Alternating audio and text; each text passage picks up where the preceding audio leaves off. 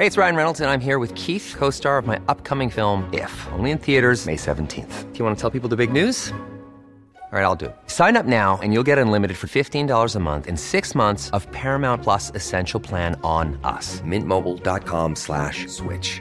Upfront payment of $45 equivalent to $15 per month. Unlimited over 40 gigabytes per month. Face lower speeds. Videos at 480p. Active Mint customers by 531.24 get six months of Paramount Plus Essential Plan. Auto renews after six months. Offer ends May 31st, 2024. Separate Paramount Plus registration required. Terms and conditions apply if rated PG. Many of us have those stubborn pounds that seem impossible to lose, no matter how good we eat or how hard we work out. My solution is PlushCare. PlushCare is a leading telehealth provider with doctors who are there for you day and night to partner with you in your weight loss journey. They can prescribe FDA-approved weight loss medications like Wagovi and Zepbound for those who qualify. Plus, they accept most insurance plans. To get started, visit plushcare.com slash weight loss. That's plushcare.com slash weight loss.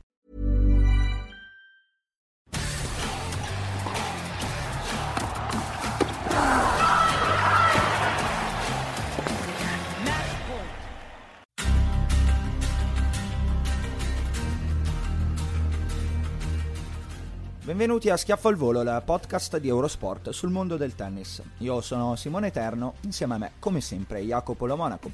Puntata numero 13, ecco gli argomenti della settimana. Camila Giorgi trionfa a Montreal, il titolo più importante della sua carriera. Medvedev campione a Toronto, quanta varianza nei Masters 1000. Nuova operazione per Roger Federer, appuntamento al 2022. Cincinnati, una moria di big nel maschile, ma torna Matteo Berrettini. Allora Jacopo, ciao, sono le 10 e un quarto, anzi 11 e un quarto, pardon, di eh, lunedì 16 agosto, abbiamo superato più o meno indenni Ferragosto, non abbiamo registrato di domenica sera per varie ragioni. Eh, anche perché di domenica sera ci siamo guardati due finali importanti, di cui una direi che ha fatto abbastanza rumore in Italia, perché è il trionfo di eh, Camila Giorgi che ha vinto una, un titolo 1000, si chiamano 1000 adesso, si chiamavano WTA Premier 5 fino a poco tempo fa, eccetera, eccetera. Il concetto, insomma, che un successo così importante eh, nel tennis femminile italiano non si vedeva da esclusa la finale dello US Open da, da Flavia Pennetta nel, a Indian Wells nel eh, 2014. C'è tantissima carne al fuoco, te lo dico, almeno dal mio punto di vista su, su questo argomento. Io parto chiedendoti subito secca la, la tua opinione, come hai visto Camila, eh, quanto hai seguito il torneo, eh, poi magari diamo un po' di dati statistici. Ciao, intanto eh, l'ho seguito parecchio e, e, mi è piaciuta la Giorgi, ma mi piaceva già da, da qualche mese uh-huh. e tanto è vero che a Tokyo c'è stato un momento in cui si è pensato che la medaglia fosse veramente alla sua portata e col senno di poi invertiamo i due tornei, cioè prima questo e poi Tokyo, probabilmente invertiremmo i risultati. Secondo me le giocatrici che ha battuto in questo torneo, al di là della Pliskova che l'ha affrontata in tutte e due le circostanze, erano forti. Sono, sono superiori al tabellone che ha avuto a Tokyo. E, sì. e peccato, cioè alla fine celebriamo il successo in un mille, avesse vinto l'Olimpiade valeva ancora di più non fa niente, l'importante è che sia l'inizio di, di, un finale di carriera che possa permettere alla Giorgi di ottenere risultati che ha sia nei piedi che nel braccio.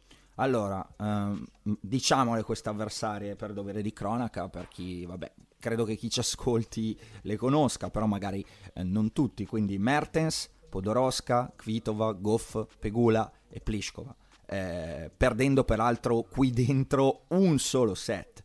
Um, in generale tu hai accennato il momento e hai fatto bene perché da Eastbourne, eh, dove è partita dalle qualificazioni, di fatto ha vinto 16 partite su 20 da Eastbourne a oggi.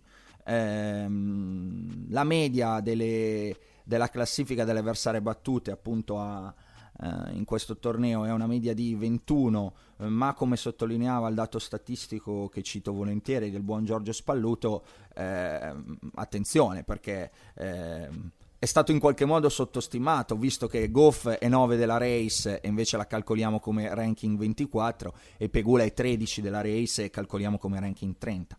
È, è un dato abbastanza impressionante eh, se consideriamo che l'ultima top 10 eh, battuta dalla Giorgi era stata Wozniacki a Tokyo 2018 eh, da Eastbourne sempre diciamo un po' lo spartiacque della sua stagione eh, invece ne ha battute 4 su 5 di giocatrici in top 10 quindi... però la Kvitova è 11 ma in, nella race è 24 sì, sì, sì, no, per, però, eh, certo, però ne hai due, diciamo, di, di, di mh, mm, di avversarie considerate tra virgolette più scarse invece che nella race stanno andando forti Goff, Goff e Pegula eh, rispetto a Quito. Quindi è comunque diciamo un, un buon prendere ecco eh, il, il, dato di, il, dato della Giorgi. Aperto un tema di discussione eh, questa vittoria piuttosto importante Jacopo almeno a mio parere. Eh, perché ti dico subito quello che ho letto. Eh, ho visto una quantità infinita di tifosi ma anche di colleghi, scrivere eh, questo è il titolo della maturità per Camila Giorgi. Eh, Camila Giorgi è cambiata, una giocatrice più matura. Lei stessa, dopo vittoria con eh, Pegula in semifinale, ha detto: Con mio papà abbiamo lavorato sul mio gioco, faccio cose diverse in determinati momenti. Allora, faccio una premessa. Eh, odio personalmente quelli che devono fare i bastian contrari per definizione. Eh, non è certo questo il mio intento. Eh, però io, io, le partite della Giorgi, Jacopo, le ho viste eh, tutte dai quarti. Quindi ho visto la partita con Goff, tutta, la partita con Pegula, tutta, e la partita con Pliskova, tutta.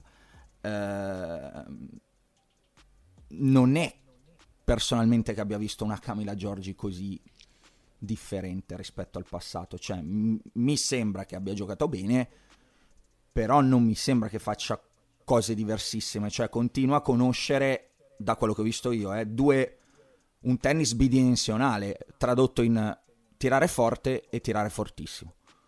Tu hai visto qualcosa di diverso? Ma io ho visto che di dritto controlla un po' di più eh, rispetto al passato. Il passato del dritto era sempre una gran pallata, a prescindere dalla posizione di campo, a prescindere dalla, dal tipo di palla che le arrivava. E invece l'ho vista manovrare un po' di più. Eh, l'ho letta anch'io quella breve intervista per completare quello che ha detto. Gioco meglio, capisco meglio quando devo accelerare, quando no, c'è più varietà nel mio tennis. Mm. Ora, io dico questo, a dicembre compie 30 anni. È possibile che a 29 anni lei e il papà hanno capito che andava inserita questa variante nel suo gioco? Valentina, mia figlia, ha 10 anni e giocando una volta alla settimana sa che se sta due metri dietro la riga di fondo deve giocare a salire, se gioca coi piedi dentro il campo deve giocare ad abbassare. Ovviamente con le sue capacità e qualità, però ce l'ha ben chiara questa cosa, perché glielo dico non, non da quando gioca, ma da quando inizia a colpire la palla in maniera in cui la voglio mettere a destra, la metto più o meno a destra, la voglio mettere a sinistra. A 29 anni quindi ha capito che da fuori dal campo forse si tiene e da dentro il campo eh, si deve giocare un colpo veloce di controllo ad abbassare. Io spero di no, Ehm, quindi, cosa è cambiato? Ecco. Questo cambio di racchetta le permette di controllare maggiormente la palla? Col cambio di racchetta magari è arrivato anche un cambio di incordatura. Eh, può essere, può essere. Eh, però sì, io ho visto una Giorgi che sparacchia un po' meno, contiene un po' di più e a quel punto diventa complicato contrastarla e secondo me è emblematico il punto che secondo me ha deciso buona parte del match. Sì. S- sicuramente il primo set, ovvero la palla break sul 3 a 2 30 40, esatto. eh, perché all'inizio la Pliskova era un, un pochino tesa, spaventata, perché si ricordava la partita di Tokyo in cui non l'ha mai vista. Qui sta giocando meglio, sta servendo meglio e, e quindi si stava aggrappando. Salva le due palle break ed è un po' rinfrancato. C'è stato quel momento dalle due palle break salvate fino alla palla break del 3-2 in cui io ho avuto la sensazione che la Pliskova potesse prendere un vantaggio, cioè quel margine che c'era a inizio incontro, che proveniva da Tokyo, proveniva da Eastbourne, si era, eh, era scomparso e ha pal- salvato la palla break difendendo in due circostanze in maniera strepitosa il recupero di palla corta è eccezionale eh, e poi la capacità eh, comunque di, di movimento perché la Giorgi ha dei piedi rapidissimi ma in campo non si muove in maniera perfetta cosa intendo? Lei quando si sposta lateralmente e arriva in corsa non fa step, colpisco e rientro. Lei il più delle volte fa colpisce uno o due passi laterali e poi rientra. Ha i piedi talmente veloci che spesso riesce comunque a recuperare, ma quello non è lo spostamento corretto su un campo da tennis. Non vedrete mai Djokovic, Nadal, Murray, quelli che si muovono bene, si difendono bene, arrivare su una palla, colpire, fare altri due passi laterali e rientrano. No, arrivano inutili, perfetti, colpiscono certo. e poi rientrano perché perdi solamente campo. Eh, comunque quello è stato un punto fondam- fondamentale. Il secondo momento chiave è stato l'ultimo game del primo set, riuscire a ottenere un altro break che l'ha permesso comunque di stare in vantaggio nel secondo, perché nel momento in cui, ed era quasi inevitabile, che la Giorgi si irrigidisse, subisse il contro break e, e la Pliskova rientra è stato importante comunque servire per te per prima, quindi sei rimasta tu avanti nel punteggio. Perché se fosse stata sotto, secondo me quel secondo set l'avrebbe perso. Ok. Eh, diciamo che alla fine, alla fine di tutto questo discorso, Jacopo, scusa se vado brutale, cioè quindi anche tu ti colleghi a diciamo questo filone narrativo eh, di persone che vedono Camilla Giorgi cambiata? Voglio la controprova, però ci sono degli indizi che fanno pensare che sia una Giorgi che possa stare dove dovrebbe stare, cioè mh, mm, leggere dei progressi enormi che ha fatto nella race, che due mesi fa, tre mesi fa era 90, cioè la normalità è che stia nel 30, non che sia 90. Non certo. esiste che la Giorgi sia 90 nella race, nella classifica eh, attuale, in qualsiasi classifica. Quello è il suo valore. Le avversarie, quando vanno in campo contro di lei, sanno che la partita non dipende solo da loro, vale dalla numero 1 fino alla numero 1000. Il match, quando entri in campo con la Giorgi, non dipende solo da te. Se la Giorgi gioca bene, sono cavoli. Ok, eh, stai per dire quindi, cosa. quindi, cioè, queste, non dico che sia la normalità che vinca un 1000, ma che sia sul cemento eh, piuttosto che sull'erba una delle giocatrici prime 10, prime 15 è quello che deve, che deve fare. Ah, ad onore dal, dal, lato Giorgi dobbiamo sicuramente ricordare che negli ultimi mh, tempi eh, aveva avuto tantissimi eh, problemi fisici, anche quel fatto che citavo prima, insomma il fatto che non riuscisse a battere uh, una top 10 dal 2018, dal 2018 in poi aveva avuto enormi problemi al polso e sappiamo eh, quanto sia fastidioso per un tennista al polso, in particolare ricordo, uh, ne avevo parlato proprio con lei, avevo avuto la possibilità di parlarne a Wimbledon 2019 eh, fondamentalmente raccontava di un'infiammazione che gli provocava una sacca di liquido nel polso e l'unico modo per eh, mandarla via era farlo sfiammare, eh, disinfiammare, perdono, scusate l'italiano un po' così, eh, quindi eh, farlo disinfiammare significa stare fermi e quando stai fermo, ecco anche lei quello l'ha sottolineato, poi fai più fatica, cioè a ritrovare continuità e tutto. Quindi eh, sicuramente ne, tra i problemi della Giorgi c'erano c'erano stati c'era stata anche questa cosa che se l'era portata dietro per più di un anno eh, sicuramente da, da, prendere in considerazione nella caduta di quanto dicevi insomma anche poco fa Jacopo in termini di, eh, ranking e race. Eh, quindi questo... Però Simone il Dimmi. suo best ranking è 26. Vero. Non sta né in cielo né in terra che il suo best ranking sia 26. Specie in questo che... momento storico, ecco. Ma anche 5 anni fa?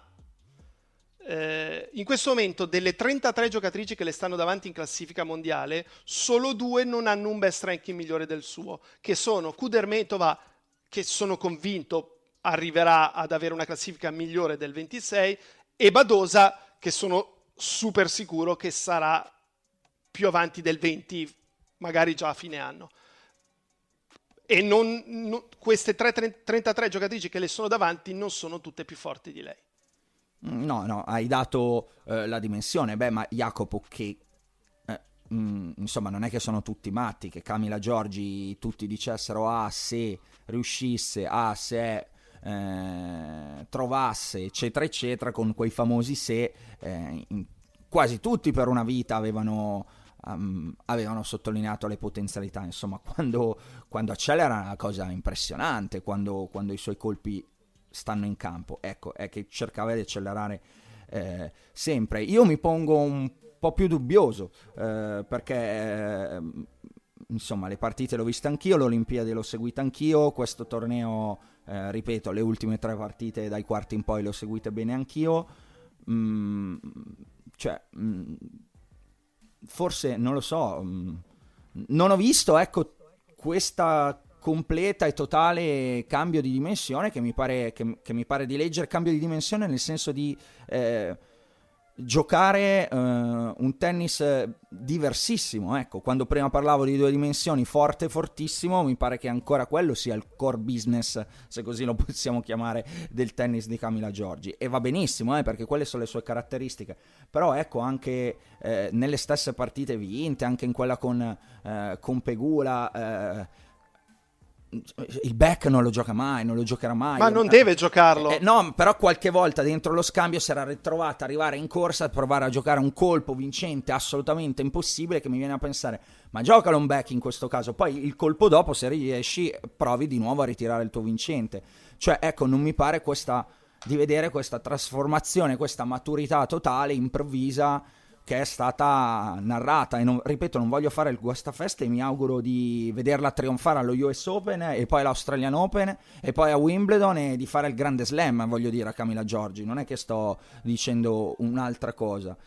È che mh, mm, ecco non correrei perché non mi pare personalmente eh, la mia opinione di aver visto qualcosa che mi faccia correre a dire wow è, è, è l'epifania No, però io ho visto un maggiore controllo dei colpi. No, no, eh, questo, questo, è chiaro, l'hai detto, fai bene a sottolinearlo. E, e, e, basta questo, è più che sufficiente. Il controllare lo scambio, capire che in alcuni momenti far giocare l'avversaria può essere il modo per metterla in difficoltà, magari non nell'immediato, magari quel punto lo perdi, però l'avversaria sa che non basta tirare tre volte sul tuo dritto perché alla quarta tiri in tribuna.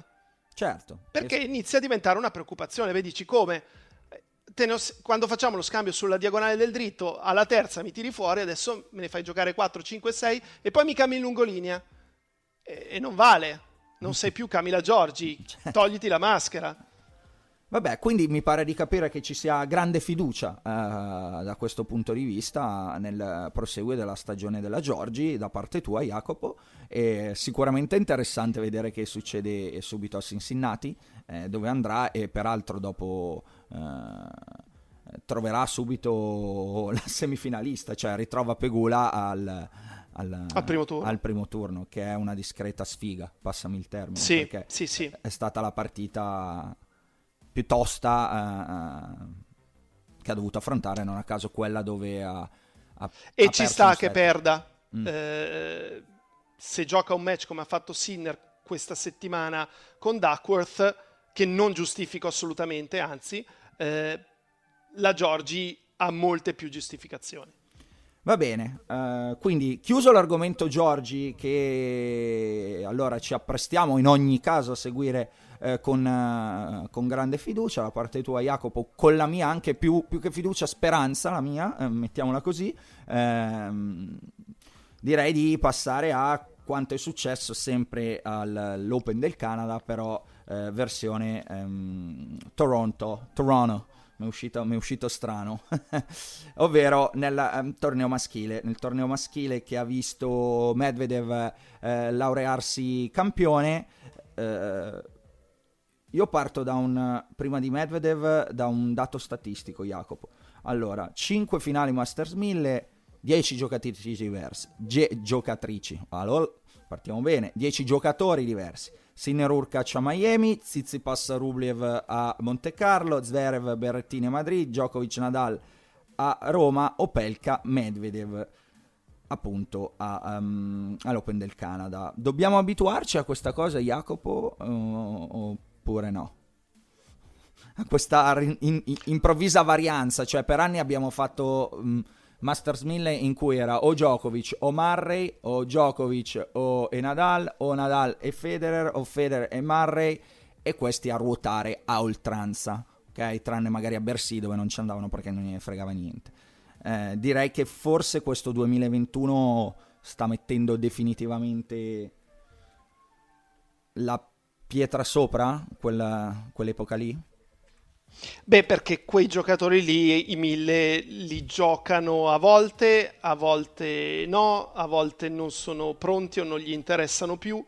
Questo è il motivo. Eh, quando avremo sei finalisti di slam, l'uno diverso dall'altro, allora secondo me è, qualcosa che vale. Okay. Perché al di là di Djokovic tre volte su tre quest'anno, comunque c'è stato Medvedev, numero 2 al mondo, Tsitsipas numero 3 e Berrettini che se avesse giocato tutti i tornei più importanti non sarebbe lontanissimo dal 4. Ok, quindi non vedi la, mm, la famosa... Nei mille sì. No, no, è, è, mm, però per dire, tu hai citato, ecco, eh, la mia domanda forse l'ho posta male, o mm, diciamo l'argomento di discussione l'ho posto male. Eh, il dobbiamo abituarci a questa cosa era riferito a non perché non... Cioè, hai citato Tsitsipas, appunto, hai citato Medvedev, cioè gente forte, no? Con già classifica, il 2, il 3 del mondo, eccetera, eccetera. Eh, prima però il 2 e il 3 del mondo monopolizzavano totalmente questi tornei. Eh, io non dico che questi non possano non abbiano le qualità tennistiche per farlo, ma a differenza di quelli prima erano quelli prima erano appunto molto più forti in termini di costanza. Era... Beh, erano molto più forti, punto. Molto più Al forti. di là della costanza, perché Medvedev sulla terra non vale sicuramente uno dei primi 5 al mondo, eh, forse si può discutere sui primi 10. Um, Zizipas sul cemento, a mio modo di vedere, non vale uno dei primi 5 al mondo. Mm. E e gli altri che hanno fatto finale quest'anno, esclusi Nadal e Djokovic, su una superficie o sull'altra non sono tra i cinque giocatori più forti al mondo. Quindi non è la normalità ancora che raggiungano la finale in un mille. Per Medvedev sul cemento io mi aspetto che possa arrivare in finale e, e perché no, a Cincinnati è, è, lui il giocatore da battere, per, secondo me. E sono molto curioso di vedere cosa fa Zverev, se riesce a replicare quanto fatto a Tokyo. Va bene, allora andiamo a parlare un pochino di Medvedev, Cincinnati lo guarderemo dopo. Avversari di Medvedev campione, Bai al primo turno, un Bublik eh, Duckworth Urkac sopravvissuto perché è stata una partita tostissima e poi i due big server eh, americani, Isner e Opelka. Eh, come, come, ti è sembrato Medvedev post bollitura di Tokyo? Per bollitura intendo in, ter- in termini di eh, cotto dal caldo, ecco, non bollitura nel senso di non riuscisse a... o fosse finito il suo tennis. È un buon Medvedev, non è quello di un paio d'anni fa, ovvero fase finale della stagione 2019 mm-hmm. e forse nemmeno quello di inizio anno in Australia però è stato sufficiente per vincere il torneo. La partita è stata quella che citavi tu, il quarto con Urkac, che al di là che è finita 2-6-7-6-7-6, quindi già dal punteggio si intuisce, poteva vincerla, poteva perderla e Urkac ha confermato di valere la posizione che occupa in questo momento nella race e di essere il serio candidato a occupare l'ottava posizione, che è quella che vorrebbe Sinner. Gli altri sette, la leggo, la leggo, parte...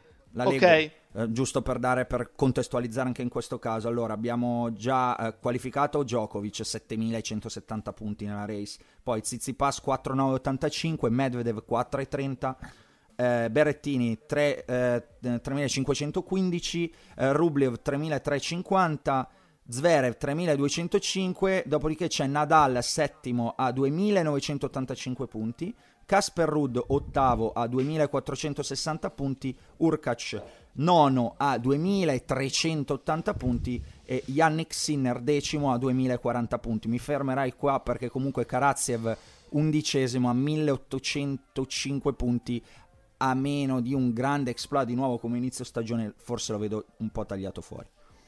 Vai, torna pure a, a, all'analisi race. Quindi i, i primi sette che hai citato secondo me vanno a Torino, a meno che Nadal non Nadal. giochi più da fine mm. anno, eh, ma se gioca quei 500 punti probabilmente che gli mancano li fa. E ne manca uno. E Urkac dei tre tra ottavo, nono e decimo oggi è il favorito perché intanto sta più di 300 punti avanti Sinner e poi perché da... è dietro a Rud, ma Rud sul cemento ha meno probabilità di fare punti di Urkac eh, nonostante abbia fatto lo spiritoso sì, alla conclusione visto. di un match, ha avuto un buon tabellone, e... però può perdere da diversi giocatori sul cemento. Sinner ha bisogno di fare qualcosa di importante rispetto a quello che fa Urkac o in un mille o meglio ancora a, a New York. Eh, hai citato Sinner ehm, sì. poco fa. Mm. Perché sei rimasto deluso? Perché ti aspettavi di più? Con, Perché dopo... non esiste okay, che vai. lui finisca la partita domenica alle 20 più o meno locali, erano le 2 di notte eh, da noi a Washington, e il mercoledì alle 17 non abbia ancora recuperato. Cioè yeah. ha 19 anni. Che preparazione atletica fa? Rud avrà battuto pizza e fichi, però ha vinto tre tornei di fila. Certo.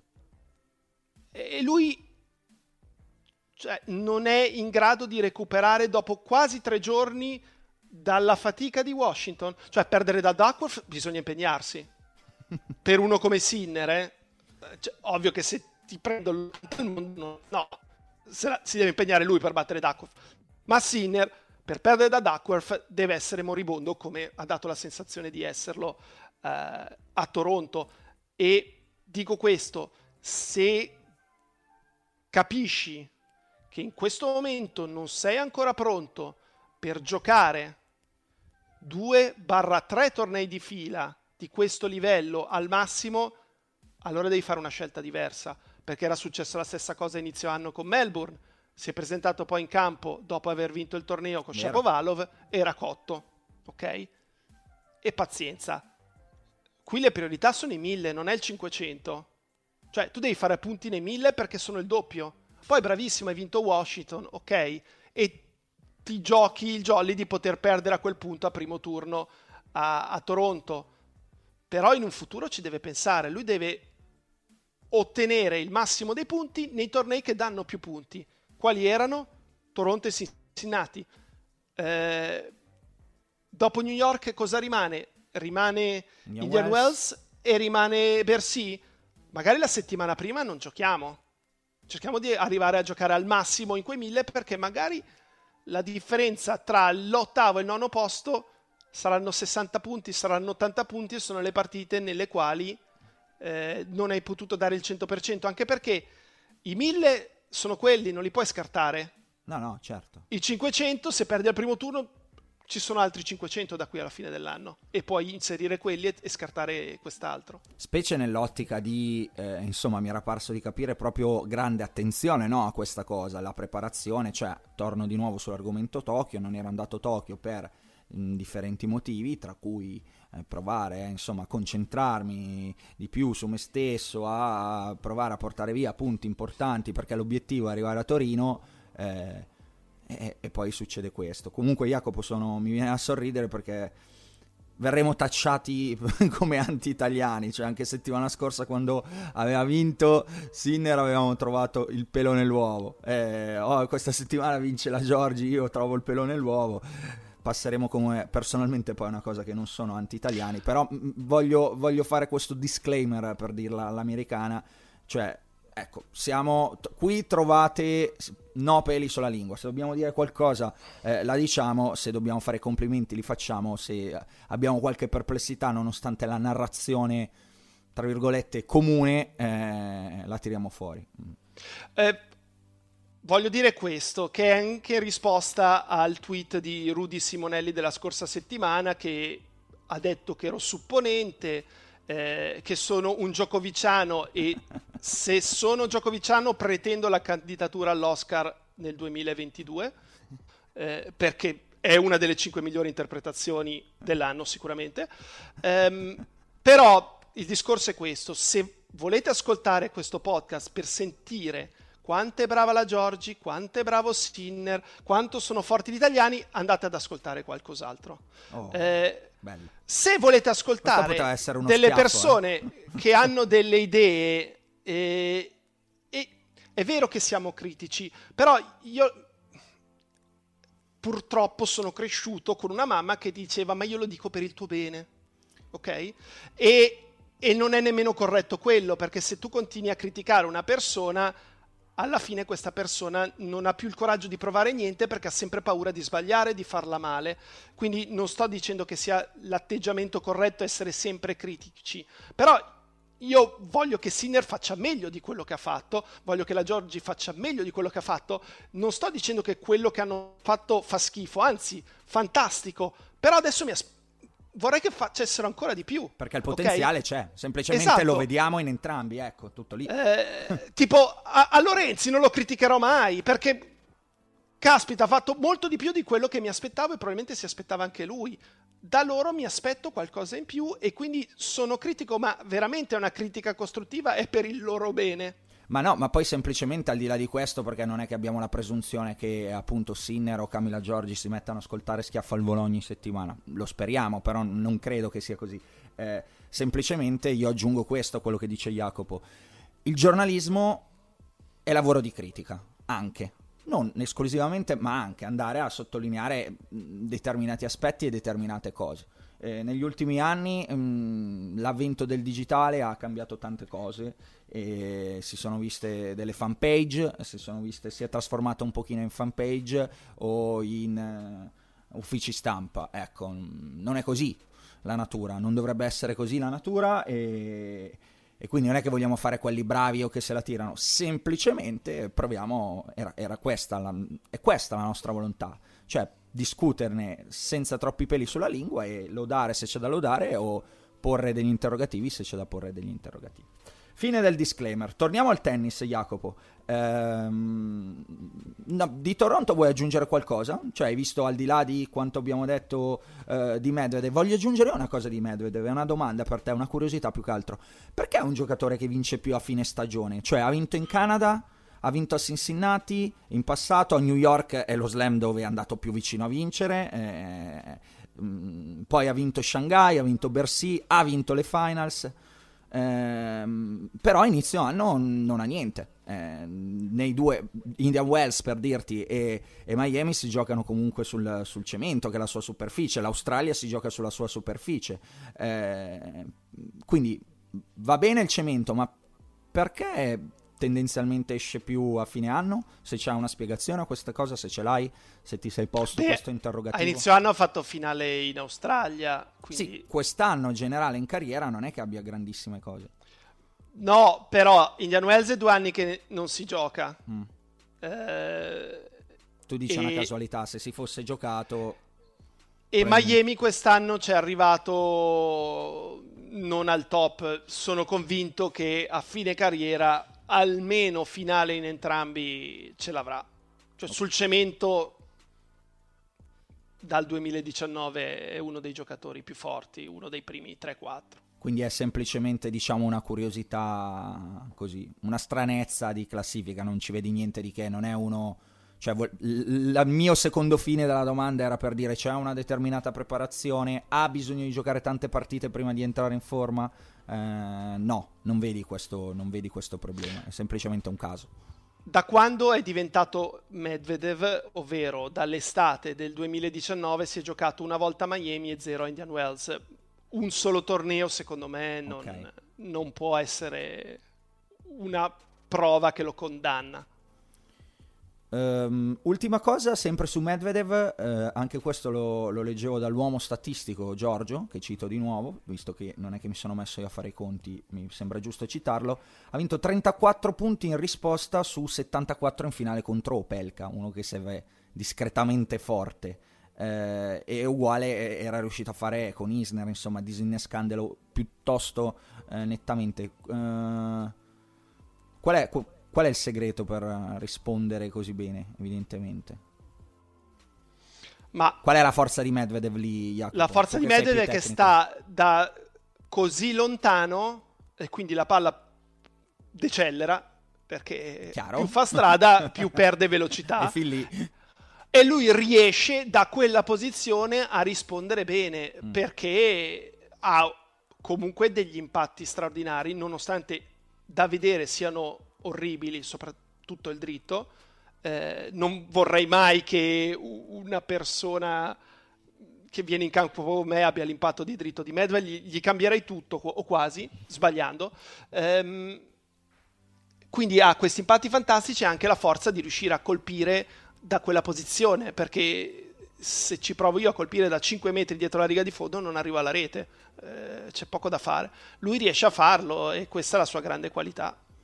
E va bene, abbiamo direi chiuso l'argomento Medvedev. Su, sul, sul Masters 1000 canadese vuoi aggiungere qualcosa?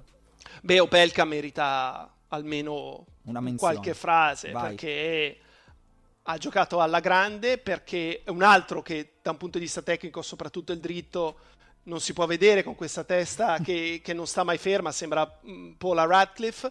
Eh, però, caspita, mm, io mi ricordo fine anni 90 come si muovevano i giocatori alti due metri tipo Schreiber, eh, tipo lo stesso Rosset e Opelka che è ben più alto di due metri non ti dà la sensazione per come si muove di essere così alto. E, e quindi quanto è migliorata la preparazione atletica che permette a giocatori di questa stazza di colpire da dietro una volta per forza erano costretti a fare serve and volley e cercare di buttarsi in avanti il più possibile. Opelka è una versione superiore a Isner da un punto di vista del gioco da fondo campo, perché Isner ha un grandissimo dritto, di rovescio sembra che abbia la scopa in mano. E Opelka no, ha dei buoni colpi da fondo, non sono eccezionali, ma sono dei buoni colpi da fondo e insomma, una semi e una finale Master 1000 quest'anno sono due risultati notevoli. L'hai vista la battuta che ha fatto in conferenza? Molto su, sul divertente. Server, sul server bot. Servot. Servot. È stato, beh, ma è una persona che, che ragiona, che è, è colta eh, e che ti dà la sensazione proprio che prima di darti una risposta ci pensa e non vuole essere scontato e banale. Fatto... Quindi ho molto apprezzato quella, quel passaggio sulla Hall of Fame dei, dei serve, l'all team servebot. Mi ha fatto molto ridere perché ha detto per essere un vero servebot devi essere miserable to watch. Esatto. e quindi perché è partito dal Kyrios è un servebot, eh no. però poi facendo il ragionamento dice però... Eh, è anche molto spettacolare, quindi certo. non è uno dei nostri. Devi fare schifo da guardare per essere uno dei nostri.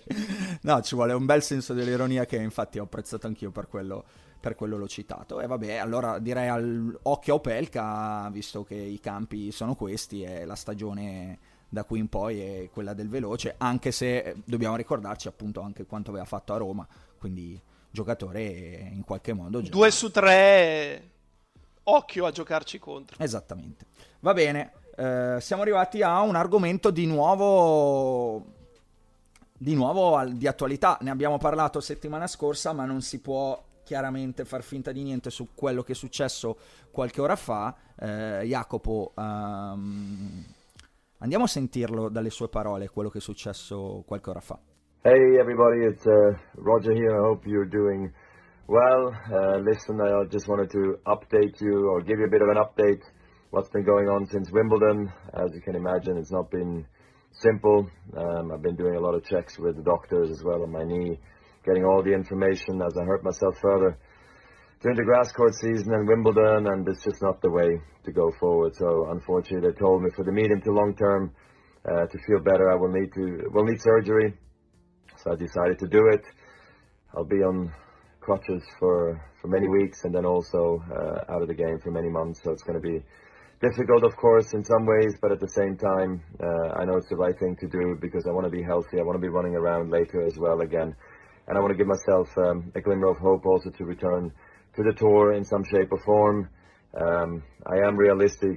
Don't get me wrong. I know how difficult it is at this age right now to, to do another surgery and um, and try it. But uh, look, um, I want to be healthy, and uh, I'll go through the rehab process. I think also with the goal um, while I'm still active, which I think is going to help me during this uh, this long period of time. So.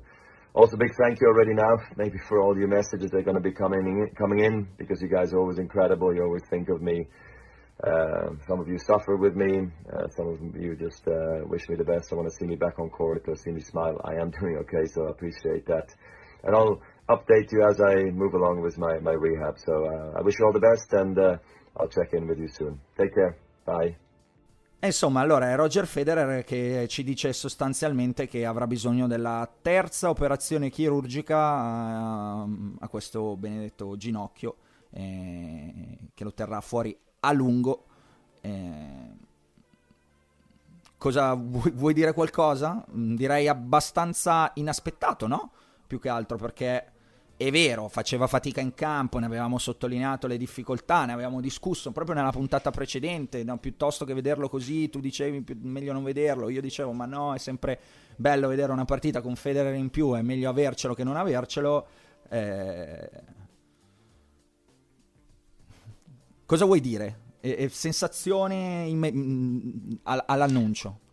Beh, allora, intanto eh, vederlo comunicare un, qualcosa di simile fa male perché posso capire la sua frustrazione, la sua delusione, anche disperazione perché vuole concludere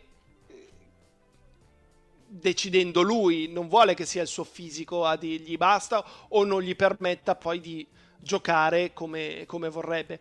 La mia domanda è questa, eh, hanno sbagliato prima?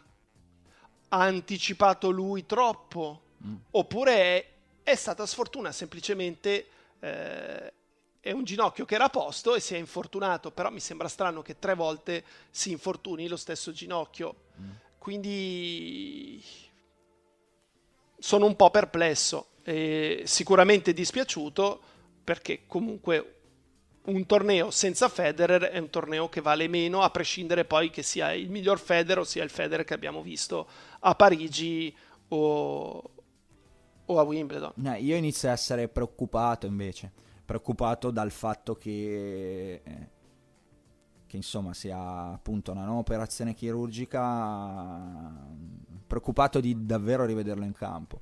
Uh, mi è parso convinto, eh, e quello che hai detto è mh, mm, sicuramente interessante perché è come l'ha detto, quello che hai detto tu è come l'ha detto lui, cioè mi è parso di capire, voglia, ci voglia il tempo che ci voglia, mm, ci rivediamo nel 2022 quando sarà il momento, ma ci rivediamo. Quindi quello va bene, cioè la volontà mi pare che ci sia, però io onestamente sono, sono un po' preoccupato. Uh, ma adesso non per fare l'uccello del malaugurio, però eh, ce ne sono state tre perché non dovrebbero essercene quattro. Eh, la scorsa estate forse, comunque nell'ultimo anno avevo letto la biografia di Van Basten. Sì. Van Basten eh, voleva tornare, le ha provate tutte pur di tornare e purtroppo non, non l'ha fatta. Non vorrei che questo ginocchio non possa più reggere. Era per quello ero preoccupato. Eh, un, un, torneo di tennis. Sarebbe, sarebbe, brutto non riuscire a rivedere Federer in campo per un saluto, onestamente, veramente brutto. Quindi non, non, possiamo che fare l'in bocca al lupo a Federer e dire vabbè a questo punto ormai prenditi il tempo che serve, ma davvero serve un anno e mezzo, eh, ci rivediamo a US Open dell'anno prossimo, va bene, eh, però mm, proviamo a, tra virgolette a rivederci lì, ecco, piuttosto che quello che dicevi accelerare.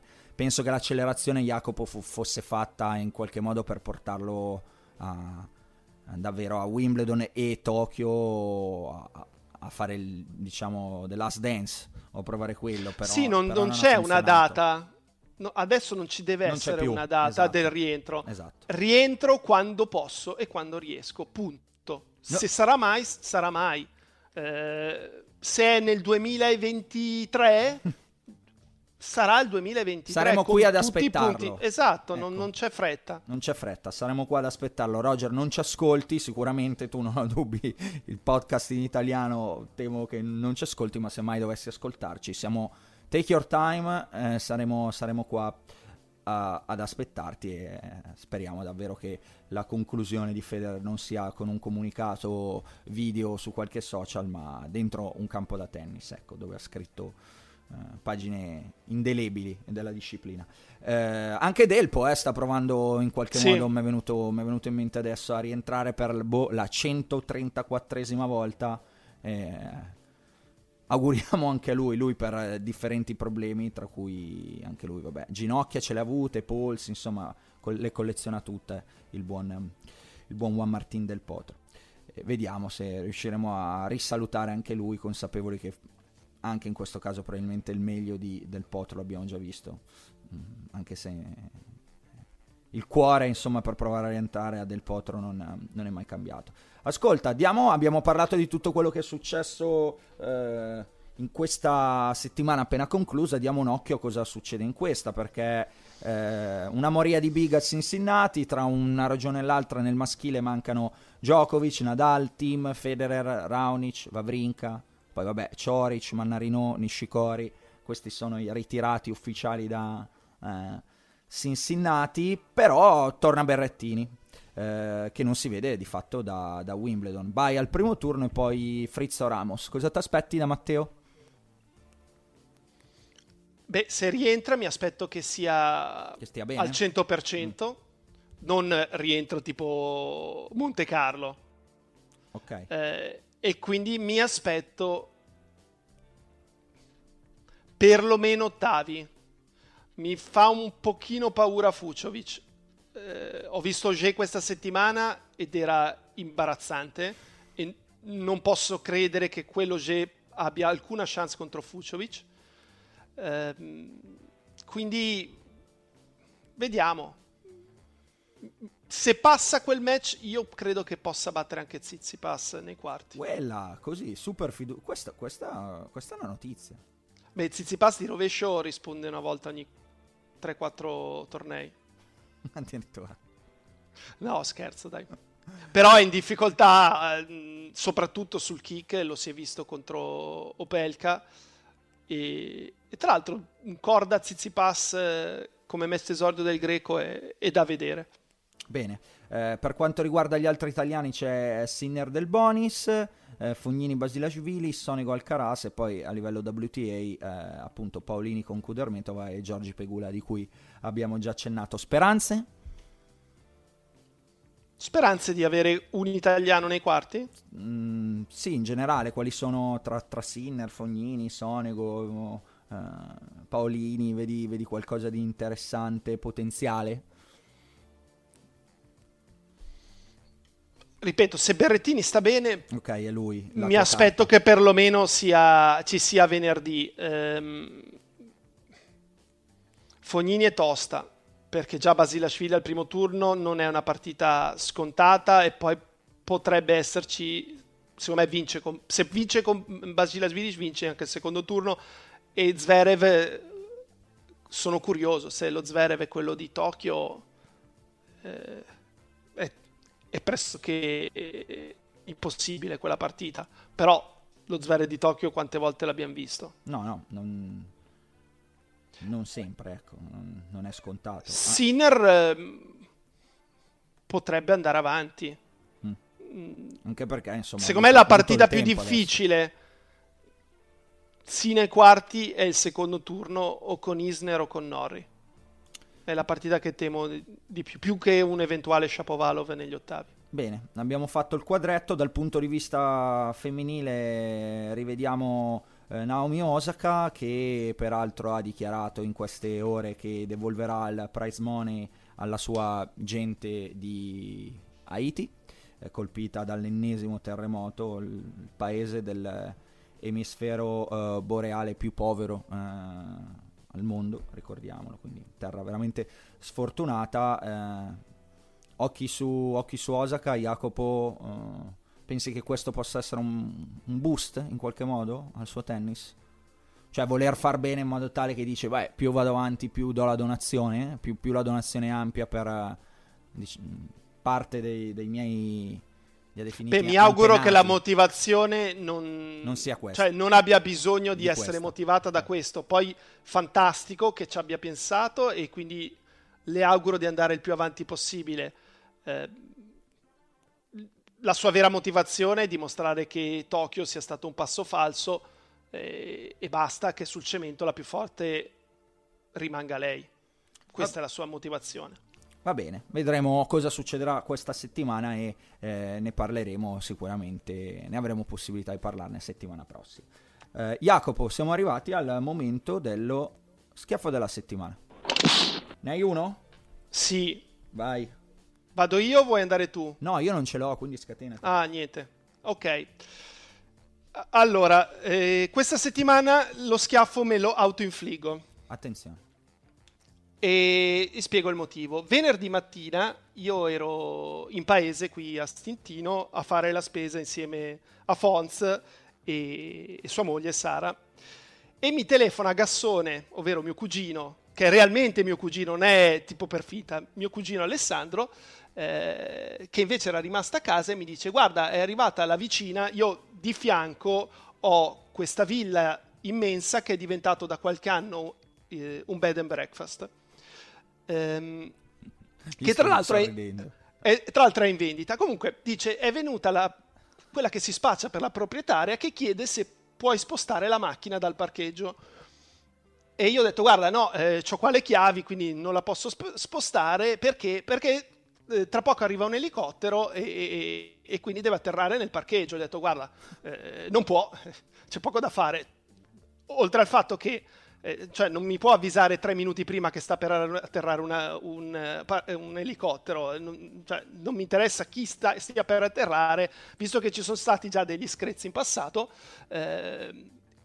non arrivo di corsa a casa, non facevo neanche in tempo, l'elicottero doveva atterrare. Comunque, niente, allora l'elicottero atterra eh, nel, loro, no, nel loro giardino, ok? C'era spazio evidentemente, io mi chiedevo se, se, effettivamente un elicottero tutto sommato potesse atterrare ovunque se ci fossero, se fossero necessari dei permessi. No, ma certo, non no. può atterrare dove vuole un elicottero. Ma in realtà, allora, ho fatto chiamare dal mio amico Nicola, che ha un amico all'aeroporto di Alghero, effettivamente questo elicottero non ha bisogno ah, okay, di sarà particolari piccolo permessi. che può, può, può atterrare okay. ovunque. Okay. Quindi abbiamo filmati di questo elicottero che atterra e tutti saliti sul tetto dove Simone stesso passa allegramente i, le serate a sorseggiare birra, a guardare lo splendido tramonto, per capire chi scendeva da sto cazzo di elicottero, no?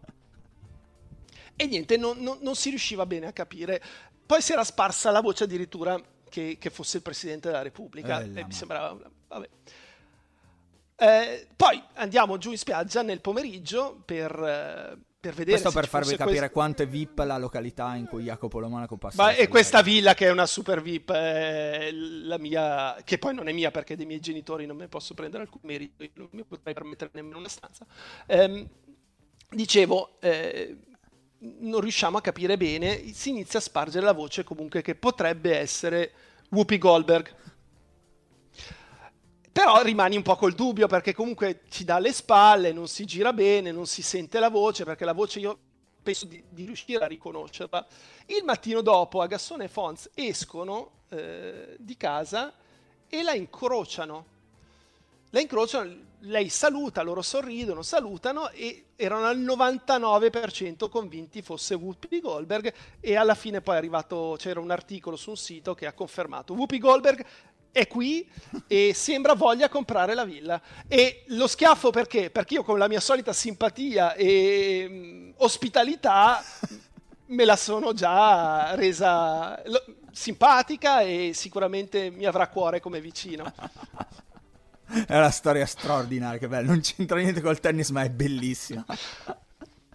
Tu sei sempre robboso, sei, ma falla, fa, fallo scendere sto elicottero, no? Voglio dire, no, la mia macchina non No, ma sai, io avevo già il terrore che adesso sale un vento della Madonna, spacca i vetri, il coniglio gli piglia l'infarto. Ma il coniglio perché... è ancora lì? Eh, sì, ancora qui, ancora qui. Ieri, ieri mattina l'avevo spacciato per un super coniglio maturato eh, che era finalmente diventato un ometto e poi ieri sera mi ha fatto la, papi- la pipì due volte sul letto e quindi niente, è regredito allo stato infantile. Ecco. Sono molto arrabbiato con martedì. Niente, era una narrazione finta anche qua, hai capito? Lui pensavi eh, che, che, Mi ha fregato. che fosse pronta, invece ti ha fregato con l'exploit per un torneo e poi niente. È sempre il, solito, è sempre il solito coniglio. Va bene, ragazzi, con questo spaccato di vita straordinario delle vacanze di Jacopo Lo Monaco direi che anche questa settimana siamo arrivati in fondo. Grazie Jacopo, alla prossima. Grazie a te Simone.